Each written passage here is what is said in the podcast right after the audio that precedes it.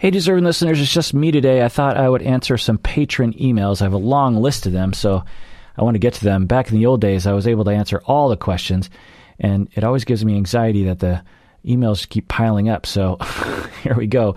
Patron Ingrid from London says, How do you cope with a partner who is a compulsive liar? How do you cope with a partner who is a compulsive liar? All the info I found on the internet says to not confront and to run away from a compulsive liar as soon as possible. But I don't want to run away from him because I love him. Any suggestions on how to deal with this situation and make the relationship grow? Our trust is almost completely broken, and I feel very insecure about everything. He is working hard in therapy to get better, and I would like to help on my side as much as possible to rebuild that trust.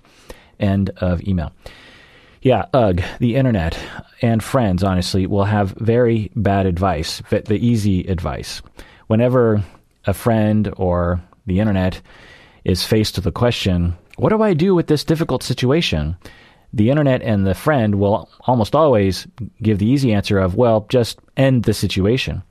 It's as if you say, huh, you know, my house, it's great, but the one of the bedrooms, it, you know, it smells a little funny. What should I do? They'll say, burn the house down to the ground and move somewhere else.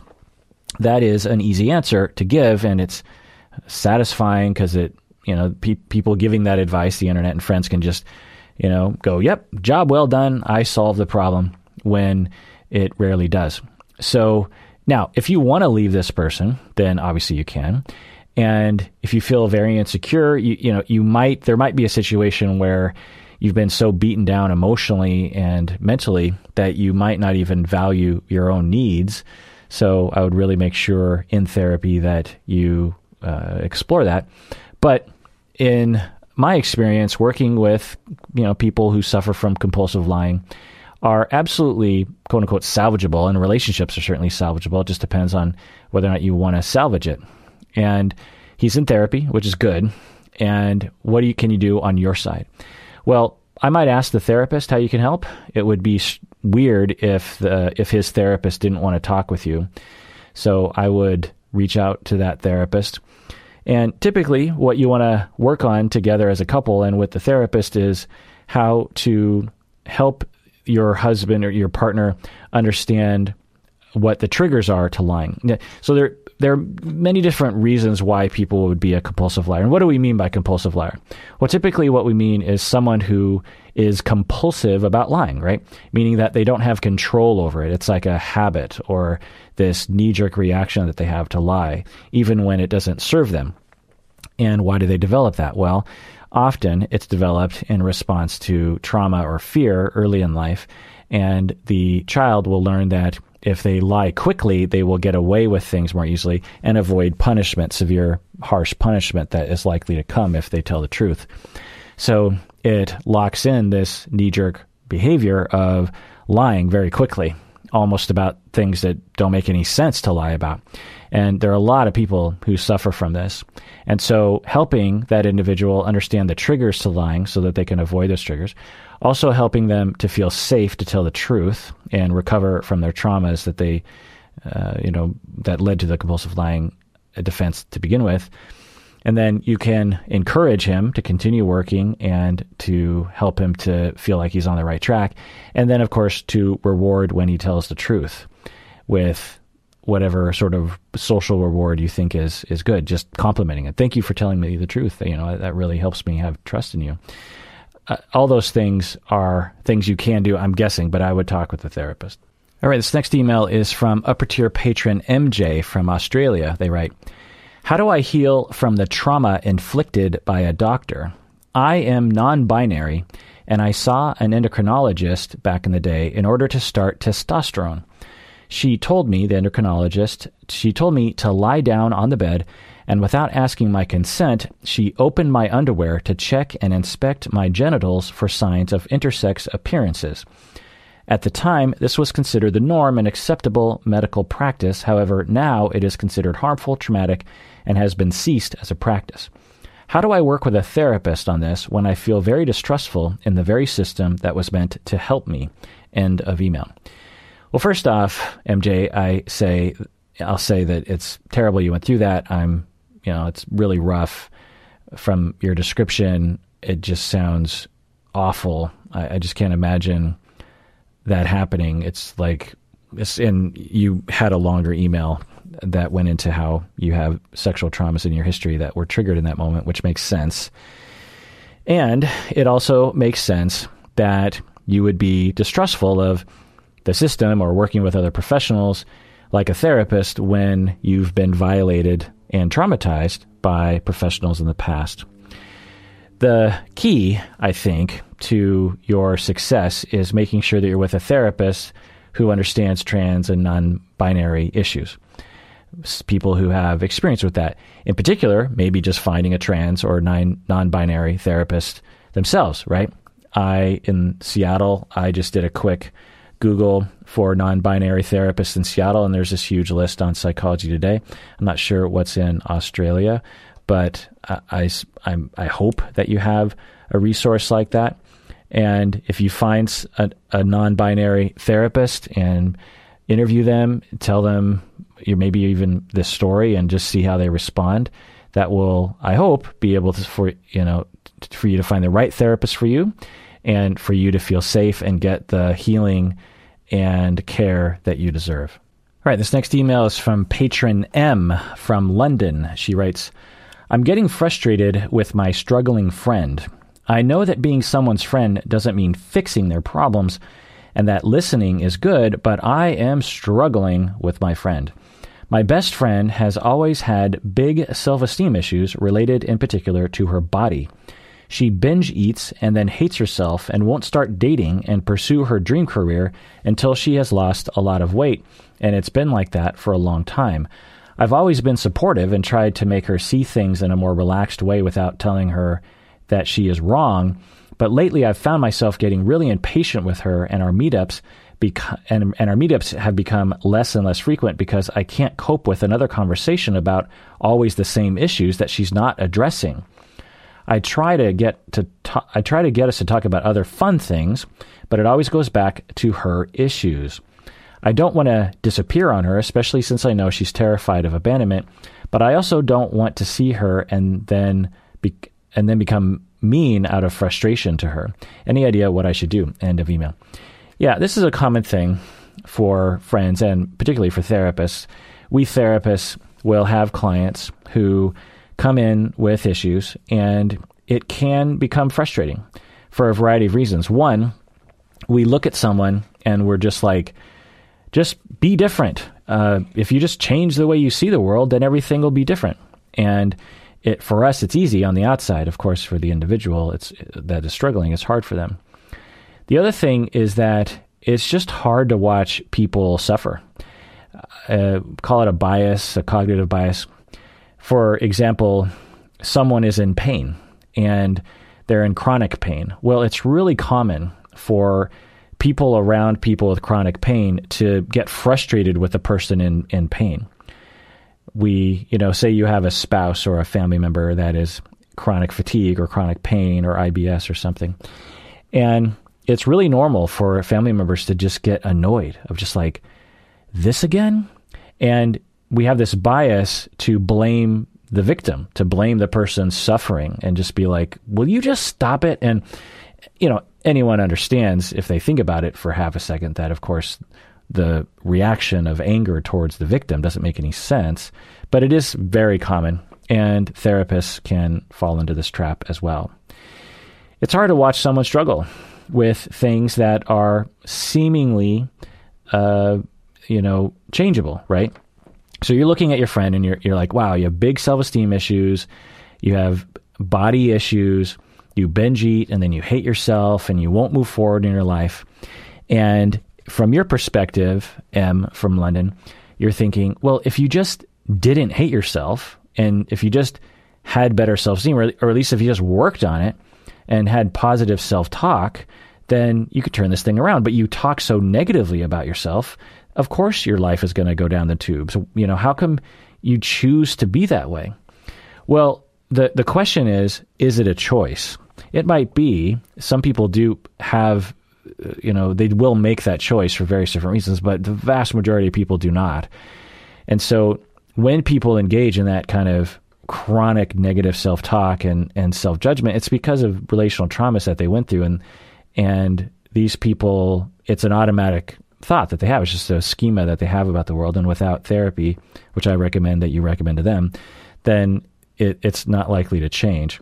So that's the first thing to think about is are you assuming that they that your friend has control over things that they actually have no control over? The other thing to think about in my lingo is transference, countertransference, which is this idea that clients will socialize or react to us in a way that will involve us in their past relationships, and then we will have counter reactivity in, internally, uh, you know, in reaction to their transference. We might call these enactments. We might call it projective identification.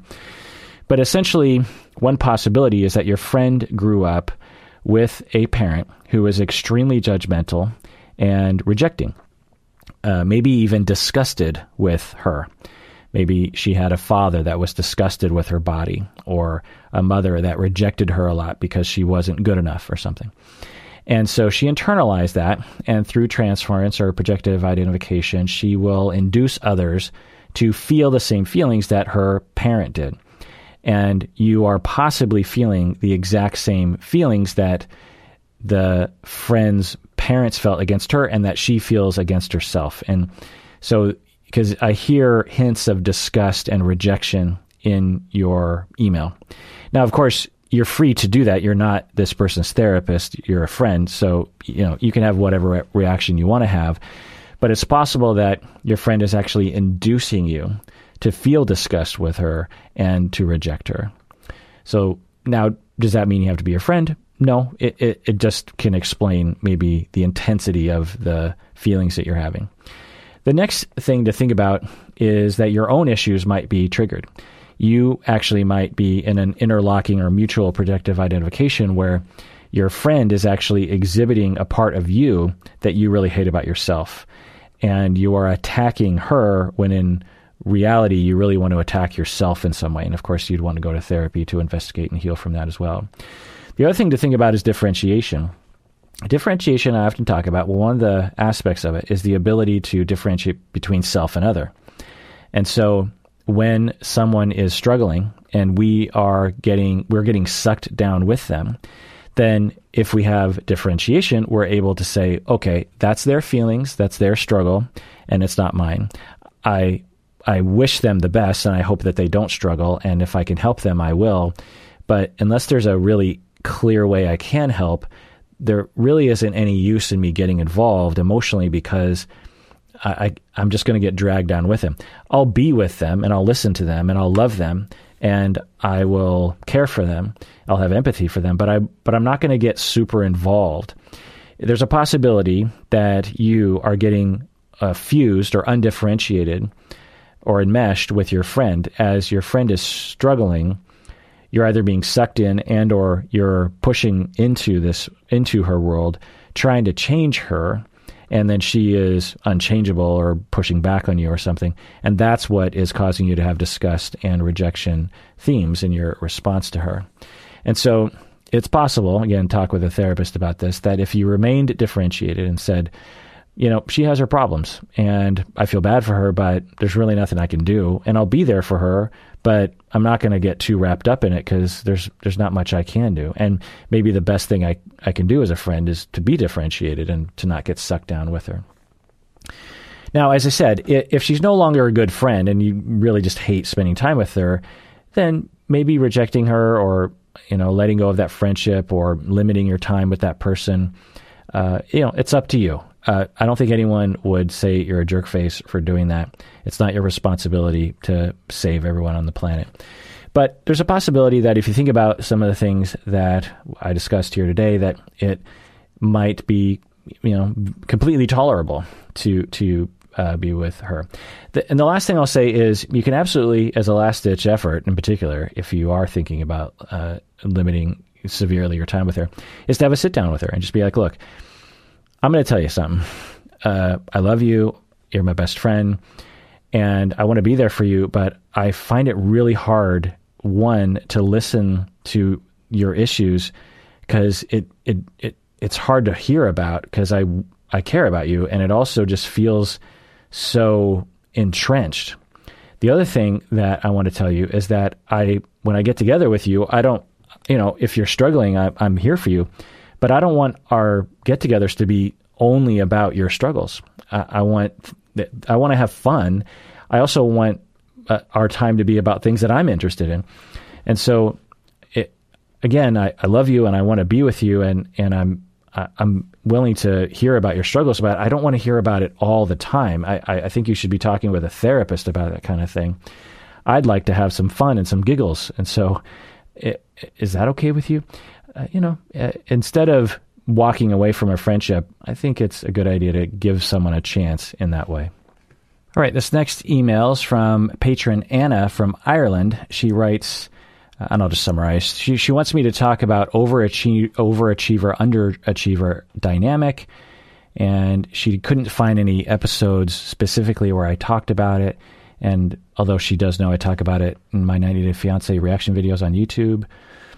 And by the way, uh, a lot of you know this, but some of you maybe don't. That I have a YouTube channel where I do a, all, of our audio episodes are posted as well, but I will every day post uh, uh sometimes or well let's see i think every day we post two episodes of reaction videos and in those reaction videos i will go into you know detail on a lot of the things that i talk about on the podcast and beyond you know watching these reaction videos will uh, prompt me to talk about various different things and so if, if you've never watched those videos uh, even if you don't like reality TV, you might actually like to watch them. I don't know. uh, it's not for everyone, of course, but uh, but anyway. Uh, so, uh, patron Ann is saying overfunctioner or overachiever, underachiever, and then she says I tried to Google about it and I couldn't find any good information. I was wondering she wanted me to talk more about it. So, I think what you're referring to, Anna, is is overfunctioner, underfunctioner, uh, and the, the best way you can actually find episodes on it is to go to the, our website, go to the list of episodes page, and if you're on a uh, you know an Android or a PC, then you do Control F. If you're on an Apple product, you do Command F or you know search on page, and just search for um, over functioner or under functioner. And I see three episodes there that have that as one of the topics. I think all of them are email episodes. One is from July of 2020, one's from December of 2020, and one is from August of 2020. So last year, apparently, a lot of people emailed in about that, and I would listen to those episodes. All right, this next email is from patron Daria. She writes, or Daria, what are the roots of greedy or stingy qualities? What are the roots of greedy or stinginess? I'm curious as to where greed or stinginess originates from in in people. It seems to be present regardless of social status background, although those from poor backgrounds tend to be stingy more rarely. Is it a quality that is reasonable to tolerate in a partner or a friend? Is it something that can be worked on in therapy? End of email. Yeah, well, the first thing to think about is what do we mean by greed? What do we mean by stinginess? Are we talking about frugality? Um, what are we talking about here? Well, stinginess usually refers to excessive non spending, would be the way I'd put it. Meaning that you probably should spend money in the situation, but you choose not to as a habit. Uh, perhaps lack of empathy for others is involved in this. Like uh, an example that I think people might be able to relate to is you have that friend or that family member that doesn't split the bill. You all sit down for dinner and they always let you pay for the check. They never offer to to uh, you know pay their part. So that is usually what we're referring to as stinginess and other kinds of behaviors. Sometimes it's in couples. People will see their spouse as being very stingy and not wanting to spend money on things, or someone will think their parent, when you're a kid, you think your parents are being stingy because they won't spend money on things. But it really is difficult to define because one person's stinginess is another person's frugality. Frugality usually refers to being responsible and conscientious with your money. So for one person, uh, if they're not buying, you know, if you're a 16 year old and you want a new pair of shoes and your parents say no, the child will say the parent is being stingy, and the parents will say, no, I'm being frugal. So this is really hard to define. Uh, we also have greed. You're talking about that. We're usually referring to excessive gathering and hoarding of money, uh, meaning that you don't need that money. But again, what you know, how do we differentiate between greed and conscientious saving? And it's hard to hard to know. And usually, it's you know in relation to ourselves, right? If if we're the one saving, then we're being conscientious and frugal. But if if someone else wants us to spend our money and we don't spend it, then we're being stingy and bad and greedy. So you know it's hard, kind of hard to define. Um, now you're asking, you know, where does it come from? Uh, there's not a lot of research on this, but just thinking of the uh, accusations of stinginess that I've seen being waged on others, I would imagine the following factors is all possible. One is is poverty. You know, coming from a poor background, living in poverty could, and then later on you have funds to, uh, you know, discretionary funds. You could imagine coming from a place of fear of, uh, you know, not having enough and being quote unquote stingy in someone else's eyes. Another possibility is modeling. If you had quote unquote stingy parents, then you might be quote unquote stingy yourself. And again, I'm putting it in quotes because it's not something as a therapist that I would identify. You know, I wouldn't, if someone, if a family came into my office and they were like, our dad is stingy, I wouldn't label him as stingy. I would just label it as a conflict between these individuals and they could, they could label it however they want to, but I wouldn't label it stingy. I would say uh, one person wants you to spend money and that other person wants to save their money you know, I'm not going to label it with a judgmental label. Um, also, anxiety can cause quote unquote stinginess about a variety of things worries of losing your job, worries of the economy going down, worries of not being able to afford something. Um, you know, anxiety obviously could, obsessiveness could be another factor. If you know, some people they really think about money and their a bank account a lot. Other people don't. And so you can imagine that obsessiveness could increase the likelihood of not spending your money very often.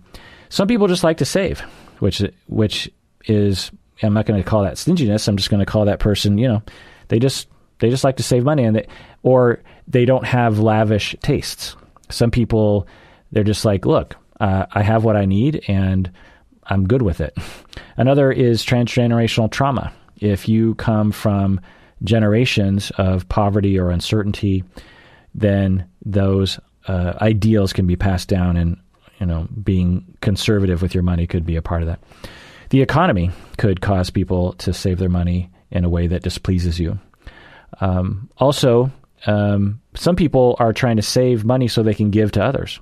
So they're actually generous with their money in one direction, and so they have to be quote unquote stingy with their money in another direction. For example, if you are a friend of someone and that person is frequently quote unquote stingy about splitting the bill for dinner, but they are saving all their money and sending money to their parents who live in another country, then is that stinginess or is that just you know being good with money? You know, who knows?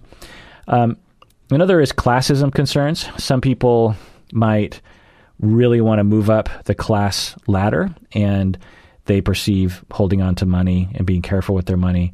Another factor, as I was saying earlier, is a lack of empathy. Uh, some people don't have as much empathy for various reasons, either inherently or they just don't notice when other people need things or they have a hard time picking up on social cues or something. And they might not understand that they're being quote unquote stingy in someone else's eyes in that moment, or they might not care. So you're asking, how do you tolerate it? Well, I, I would just speak up. I would say, hey, I feel like you're when you don't pay the bill or when you uh, I don't know what you know you didn't tell me Daria the situations but when you're doing this behavior that you Daria are labeling stingy you probably don't want to say the word stingy you want to say when you do this and that with your money it hurts my feelings and concerns me you're perfectly uh, in the right to say something. Maybe they don't know how they're affecting you, and that's that's probably where I would start. And then you say, you know, how can it change in therapy, or can it change in therapy? Yeah, absolutely. Anything can change in therapy, psychologically and behaviorally. Or has the potential. And couples therapy is perhaps a venue for that. Um, but, you know, there's other venues as well. I, I can't imagine an individual coming to me and saying, the only thing I want to work on is the fact that I'm stingy. You know, I, I don't see that happening very often. But, you know, someone might come in and say, I have a lot of anxiety about finances, or I have transgenerational trauma, intergenerational trauma around poverty and chaos and, uh, you know, refugee status. And I feel like I have a lot of uh, compulsive and obsessive thoughts about things in my daily life that are related to my you know, tr- you know, intergenerational trauma. So we will work on that. But um, but yeah, that's my answer to that question. All right, let's take a break and we get back more emails. All right, it's time for OPP. I want to do some patron shout outs. These five individuals have been patrons since December of 2016. We have Noah from Los Angeles. We have Chana from Toronto. We have Stephanie, who I believe I have emailed with you from Massachusetts. And we have Quinn, who doesn't have an address on Patreon, so I don't know where Quinn is from. We have Chris from Tarzana, California. So thank you, Noah, Chana, Stephanie, Quinn, and Chris, for not only being a patron, but also being a patron over almost five years. So thank you so much for sticking with us. Okay, this next email is from Patron D from California. She writes, I'm talking to a guy and I'm interested in him a lot. We're both the type of people who would say that we are better when we are alone. How do people like us navigate a romantic relationship while also attending to our feelings of wanting to be alone? Most people will move in together and eventually get married, but I can't help but wonder if that type of relationship would not work for people like us. End of email.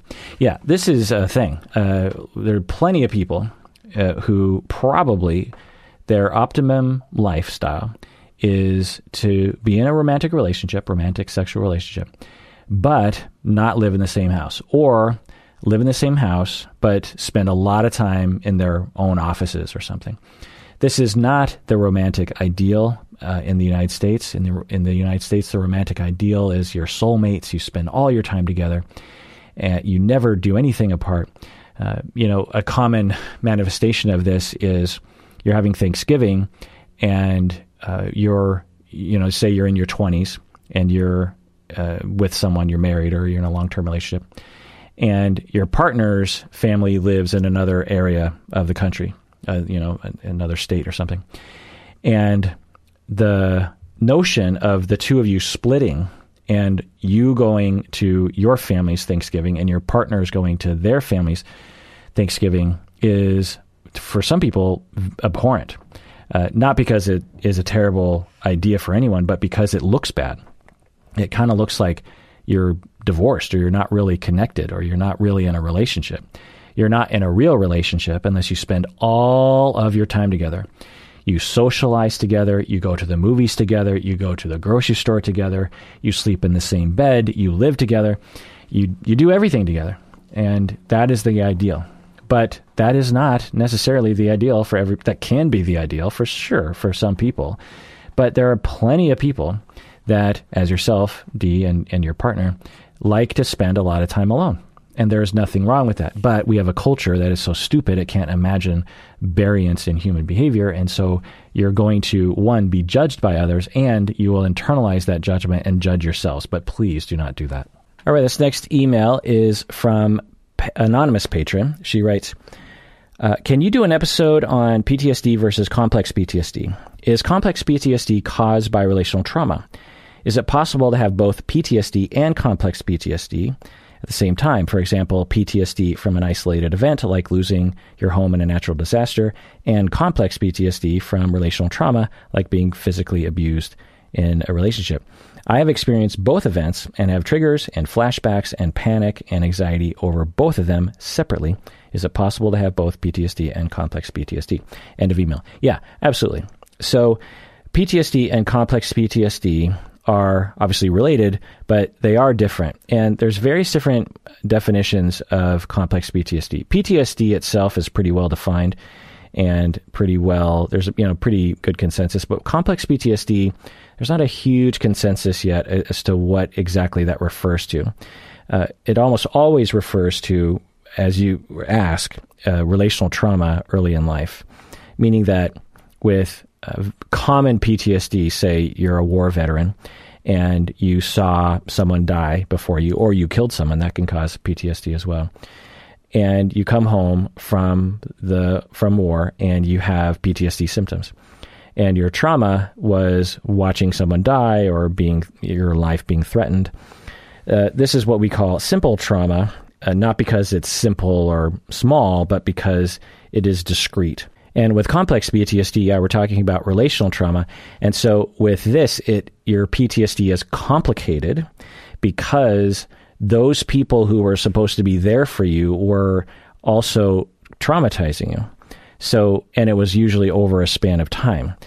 So with if if we go to war and we have trauma, we can come back home and we can hug our family and our pets and we can be in our house and we might be able to be made to feel safe again in our house because we're away from the war. If we're in a car accident and we have trauma PTSD from that, then we can avoid being in a car, right? And we can go home and we can cry on our spouse's shoulders or whatever. With complex PTSD, you have been traumatized by someone that it, that you're supposed to trust. And so not only do you have PTSD, but it's complicated by the fact that when you run to people for support, which is what we do as humans, are we, we can be triggered by our efforts to run towards people that are supposed to be there for us because that was the sort of relationship that traumatized us in the past. That's the way I consider complex PTSD, but you'll hear other people describe it differently. Now, research by uh, Cloitre 2014 looked into the, you know, what symptoms do people have with PTSD? What symptoms do people have with complex PTSD, and what symptoms do ha- people have with borderline personality disorder? And it is all done on percentages. It's kind of complicated. You know, you feel free to look up the research yourself. But the um, short of it is what I'll say is PTSD. You tend to have flashbacks. You tend to have re-experiencing. You know, you were in a car accident and you re-experience that car accident in your mind or you know you have triggers you have flashbacks and this intrusive thoughts and you have distress as a result. You uh, often will have nightmares. You will often avoid being triggered meaning that with ptsd if you are a war veteran you might avoid even leaving your house because there are noises that remind you of being at war. You also will avoid people, places, or activities in general, because when you are uh, in in chaotic situations, there's a greater likelihood of being triggered. So, you know, with PTSD, the whole crux of the matter is that you have an event that caused a lot of distress, and later on, thing, things will trigger memories of that distress, and you will have the same distress. So, 10 years later, you are just walking on the street and something triggers that memory, and boom, you have massive amounts of distress. And then what we see is people will avoid thoughts about their traumas and they will avoid people, places, or activities that relate to their trauma because they're trying to avoid being triggered. Also, people will be hypervigilant with, with PTSD, meaning that when they're outside, their their head's on a swivel, they're very anxious, uh, they have a startle response, that sort of thing, meaning that if there's a loud bang, then you know they they jump out of their skin.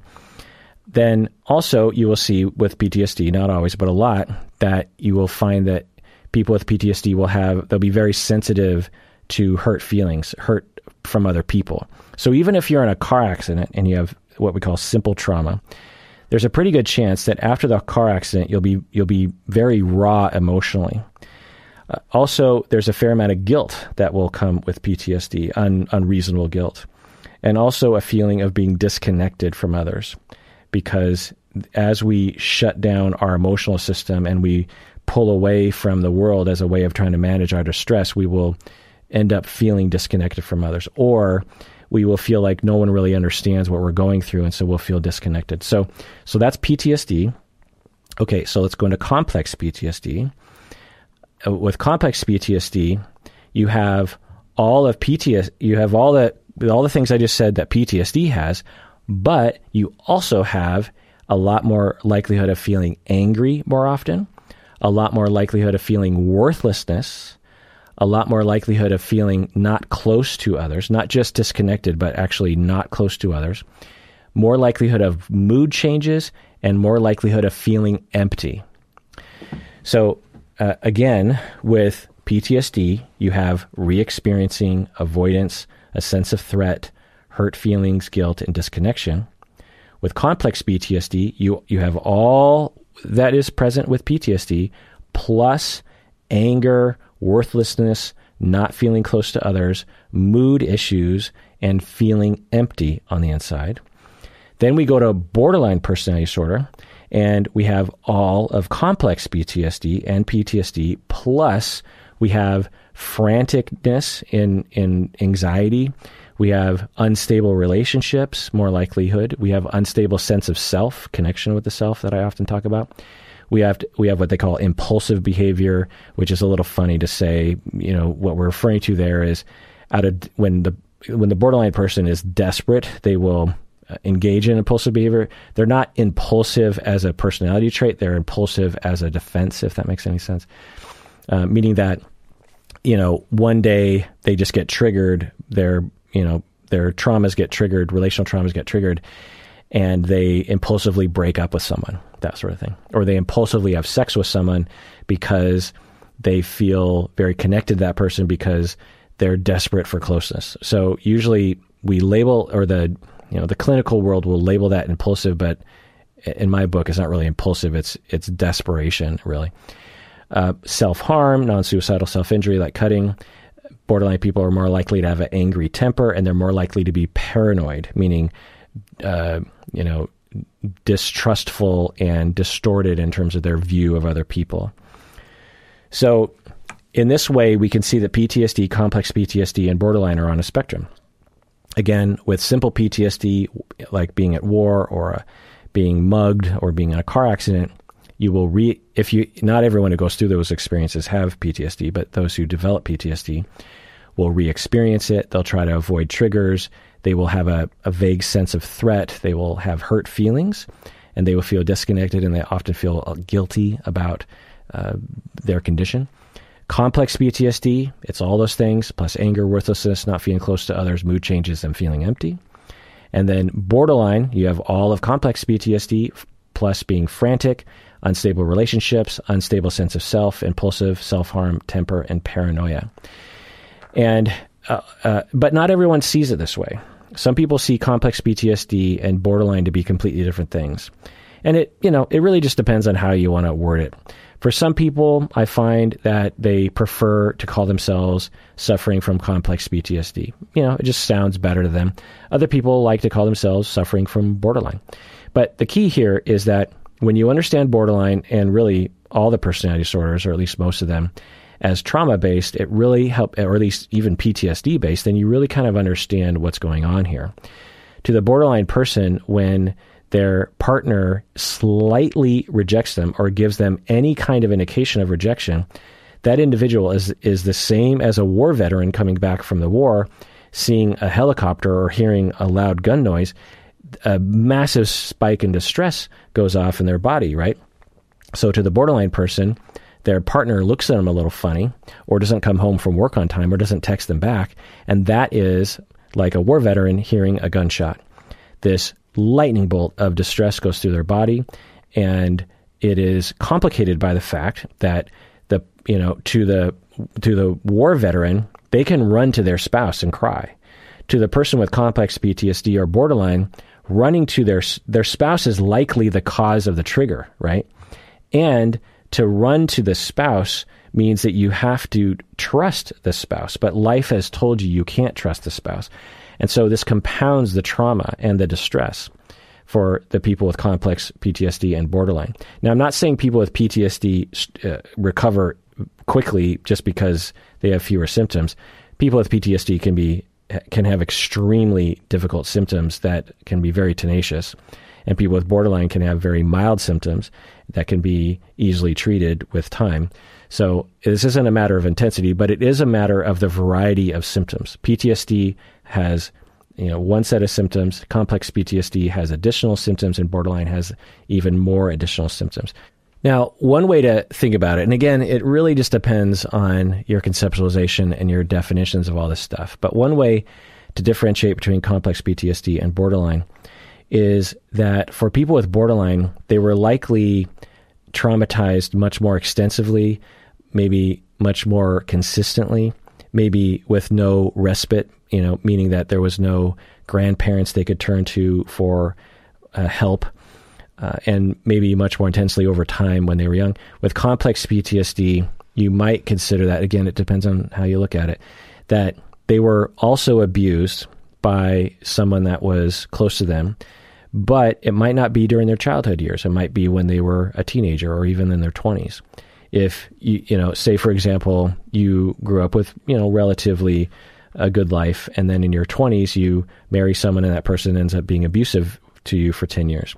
Well, complex PTSD could absolutely emerge from those traumas, but borderline would unlikely to to uh, show up because uh, with borderline we see these issues of unstable sense of self and this uh, emptiness that they feel on the inside and well, actually, people with complex PTSD feel empty too, but paranoia, uh, meaning that they have massive distortions about others. So, so to the person who had a relatively good life and then had a, a intimate partner violence relationship in their twenties, for that person with complex PTSD, they can look back on their childhood and their adolescence years and say, well, I know some people are good.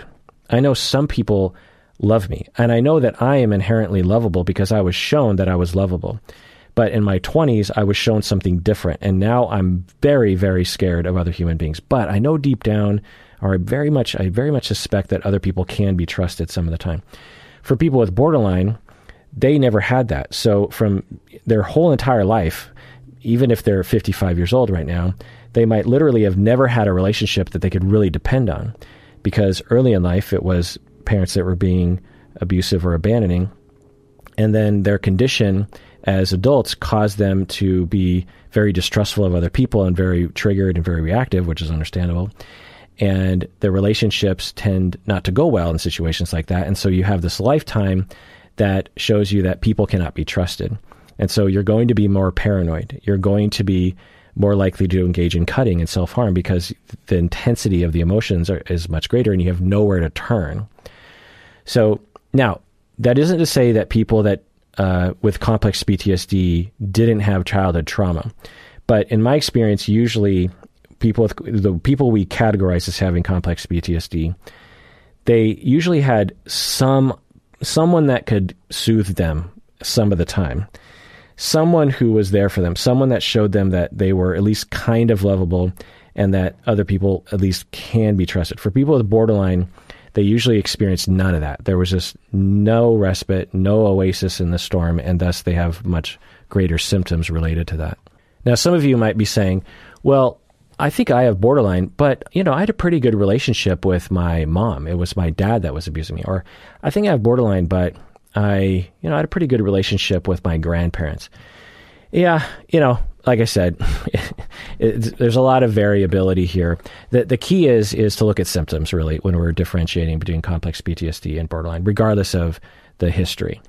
Again, with borderline, what distinguishes it from complex PTSD, more franticness, unstable relationships, like a lifetime of unstable relationships, a unstable sense of self, meaning that the individual just doesn't know who they are, is not connected with their emotions. Whereas complex PTSD, people tend to be connected with a sense of self. With complex PTSD, they tend to know who they are generally and, and might know their emotions a little better, which points to the likelihood that for those with complex PTSD, they had some attunement when they were young so that they could develop that sense of self.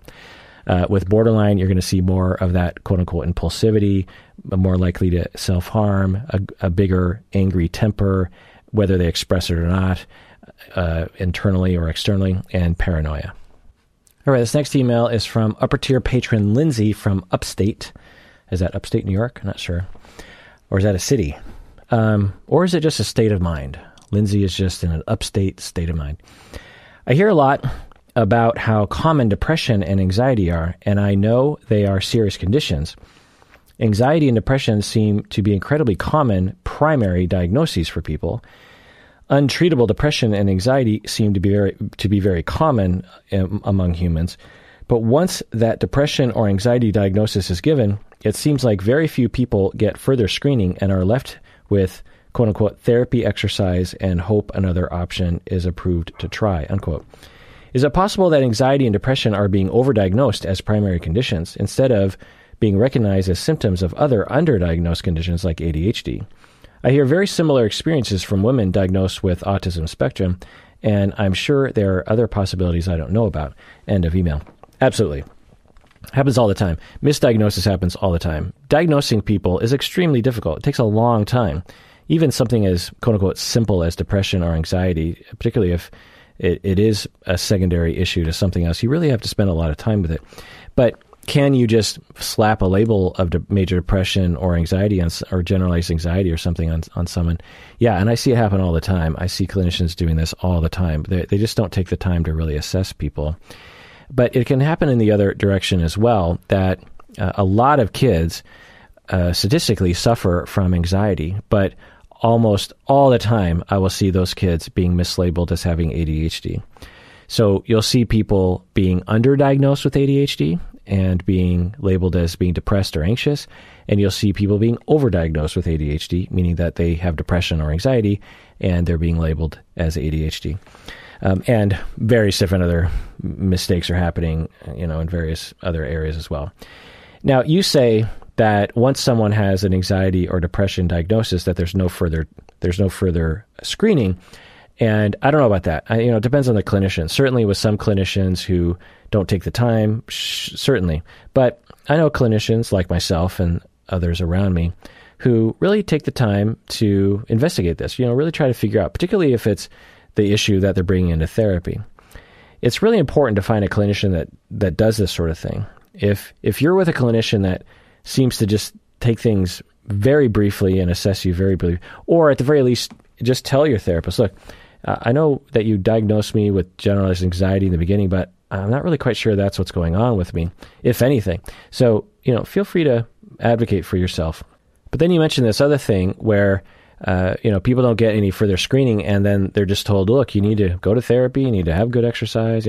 These kind of sim- simplistic answers to things. And yeah, that happens that is an unfortunate thing.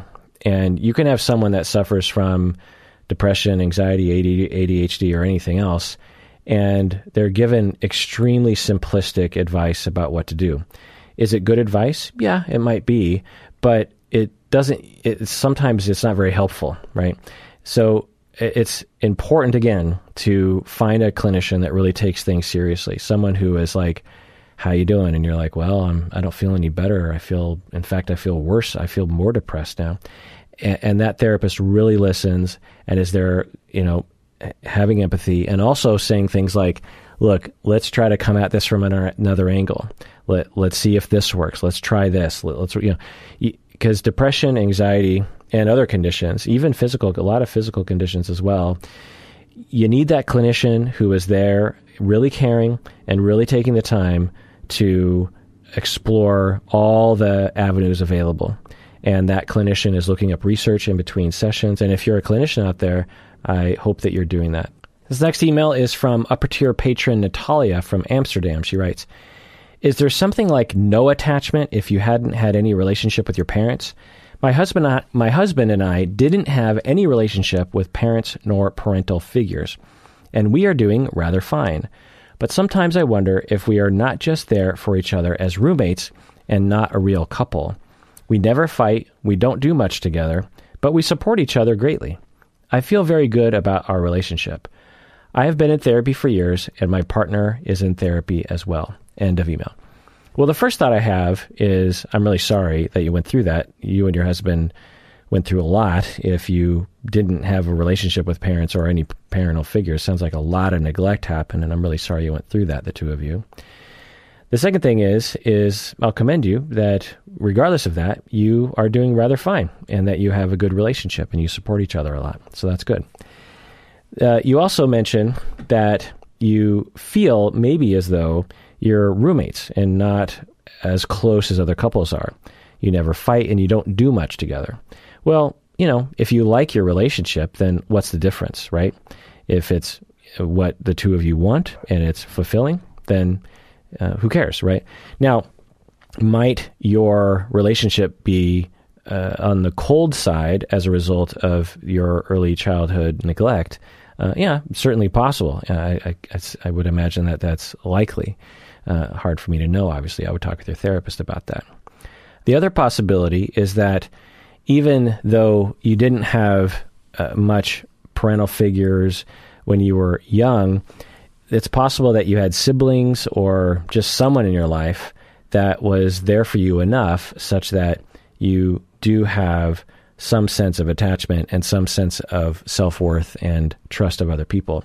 It's also possible that through therapy, you have actually gained some earned security in attachment. But obviously, I don't know. Right, this next email is from upper tier patron Alexa from Michigan. She writes, Why can't I stop absorbing and mirroring other people's emotions? I recently learned that I have borderline personality disorder. I've noticed that I tend to absorb other people's emotions without realizing it. For example, if my boyfriend is frustrated, I get frustrated with him for being frustrated. Sometimes I take his emotions personally, and sometimes I don't. But either way, I can't help but to mirror other people's emotions. Do you have any idea why this might be? End of email. Well, I don't know for you, Alexa, but I would talk to your therapist about it. But for a lot of people with borderline, they grew up in an environment in which their parenting was very inconsistent. And so they learned as a young person that they had to be extremely attuned to their parents and to those around them such that they could get their needs met. So the child is three years old and they can't just be a, a cute three year old and, and get love. They have to kind of game the system. They have to be ultra aware, hyper vigilant about what emotions are going on in their parents are you going to get abused? You know, that's another reason why you would be very uh, noticing of other people's emotions. So that's one reason why, or it's one possible reason why people that are labeled with borderline would be uh, very susceptible to quote unquote absorbing others other emotions. The other way of looking at it is through differentiation, in that when you are when you lack attunement as a young person, you develop uh, you don't develop differentiation. You don't develop the ability to differentiate between self and other and you will look at yourself as a a blend with other people instead of as a separate human being. Uh, when you are one year old, we aren't very differentiated from our parents. We see ourselves as an extension of them, and we see them as an extension of us. When when we cry, we want them to be there for us, and when they're happy and they're sad, we want we go with them. You know, uh, because we depend on them. We need to mirror them. We need to be with them. We need to be in sync with our parents in order to survive. Plus, we don't really know how to navigate the world ourselves. Well, when you go through a lot of abuse and you develop the defenses that have you, lean in to relationships around you and to fuse with other people and mesh with other people, then you retain that one year old mentality, that one year old mechanism of absorbing other people's emotions. Um, so as an adult, you know, because of the neglect or abuse you went through, you will, you know, just feel other people's emotions. Now, the other important thing to think about is it's not necessarily you feeling that, you know, because a lot of people uh, with this condition will call themselves, you know, you know, like, I'm an empath. They'll say, you know, I can read other people's minds. Well, uh, some of the times that's true, but other times it's just that when other people seem to have an emotion, you feel an emotion, and then you assume the other person is feeling that emotion. So, for example, you see your partner do something behaviorally, like they kind of stomp around the house a little bit.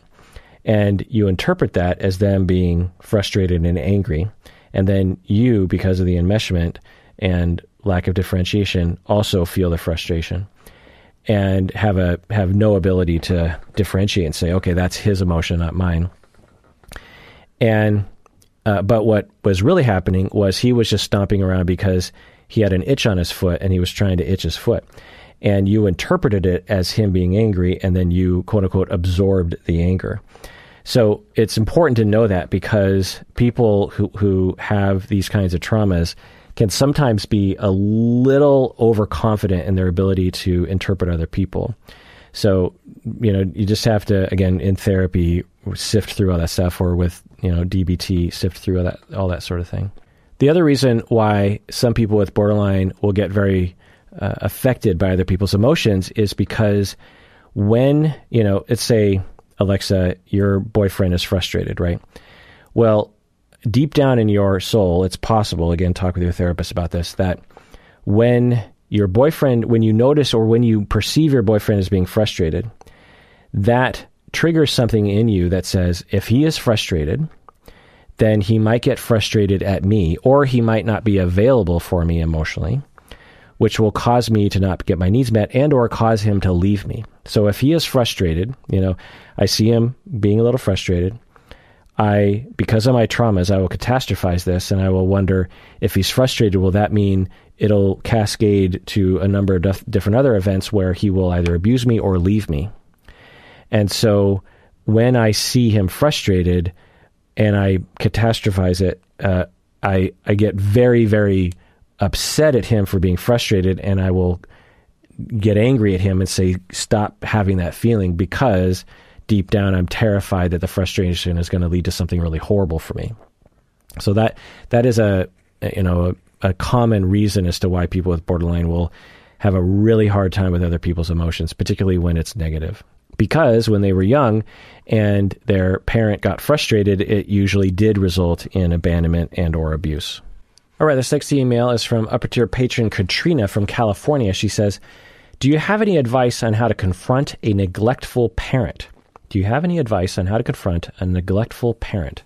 My sister has three children. Everyone in our immediate family notices that my sister treats the younger children better than her oldest child. Some examples are talking to the younger children in a much nicer tone, letting them throw fits but still rewarding them, and just overall paying a lot more attention to them. At times, she even ignores her oldest child, the 11 year old. We want to confront her about it, but she has been known to distance herself and hold grudges. I want to do everything I can to help my nephew. Do you have any advice on how to confront someone like this? Should we consider this as neglect? End of email. Well, the last question I'll answer first, which is should you consider it neglect? I'm guessing you're talking about you know uh, reporting her to Child Protective Services, and you can, but in the brief way you described it, it doesn't sound like the government would do anything about that because you're really talking about some debatable issues from the outside. But uh, you certainly can make the report if you feel that is nece- that it's necessary, and you know that can help. Child Protective Services don't usually take children away. They usually will come in and actually try to help the parent. That's usually the, the first thing, especially in a situation like this. But yeah, this is a tough situation, hard to watch if you and your family are watching your nephew being abused and neglected. You know, it's hard to watch. And it's also really hard to change someone that doesn't want to be changed. Uh, what, sh- what should you do? Well, uh, one, I would suggest parenting therapy for her. She might actually be overwhelmed and really appreciate a referral like that. Uh, the other thing is to go on a campaign. You're talking about, you know, how do I confront a, neg- a neglectful parent? That is the wrong attitude to have. And that is one that is really common in our society, which is like, you know, we, ha- we we have this building problem that we're seeing in this other person. Uh, you know, it all has to do with like the intervention mentality, like with alcoholism, which, you know, can work sometimes, but it often doesn't. The, the key is, is to go on a campaign of how do you convince your sister so confronting your sister, if if you believe that will convince your sister, then I guess go for it. But I imagine that wouldn't be your best bet. Your best bet likely is something like sitting down with your sister and getting to know her, you know, getting to know her struggles, listening to her, saying, you know, how's it going with parenting? It seems like sometimes things can be a little tough. You know, become an ally and really enter her world because there's another possibility that you just have no idea what's going on. There's a lot of judgment that's happening towards parents. You might be watching 1% of what's going on. And in fact, your sister overall, if you were a fly in the wall, you would find that your sister is actually really good to the oldest kid. So it's hard to know if you're really seeing things accurately. It's really common for people and family members included to look at other people in the family and be like, I don't like the way you're parenting. So, and I'd be careful about that. But, you know, that doesn't mean you don't do anything. So you sit down with her, you get to know her, and you talk about parenting and just be like, hey, you know, how are things going? And once she perceives you as an ally, then you can start saying things like, you know, sis, I have been noticing some things, and I don't know if I'm right or wrong. Um, uh, maybe I'm wrong, but I love you, and I love your kids, and I love, you know, your my nephew, the 11 year old, and sometimes I don't know, kind of seems like you are a little short with him. How are things going there? Is is he just particularly hard to deal with sometimes? Okay, so then you enter into a conversation like that, but you have to be very tentative because parents don't like to be judged, and they're usually their worst critic to begin with, and to get criticism from the outside, particularly from a younger sister, uh, it's you know it's going to be hard to hear. So it, now, this takes a lot of time, and maybe you don't want to do that, but this is more likely to work, and this is the kind of thing that people need to do more often.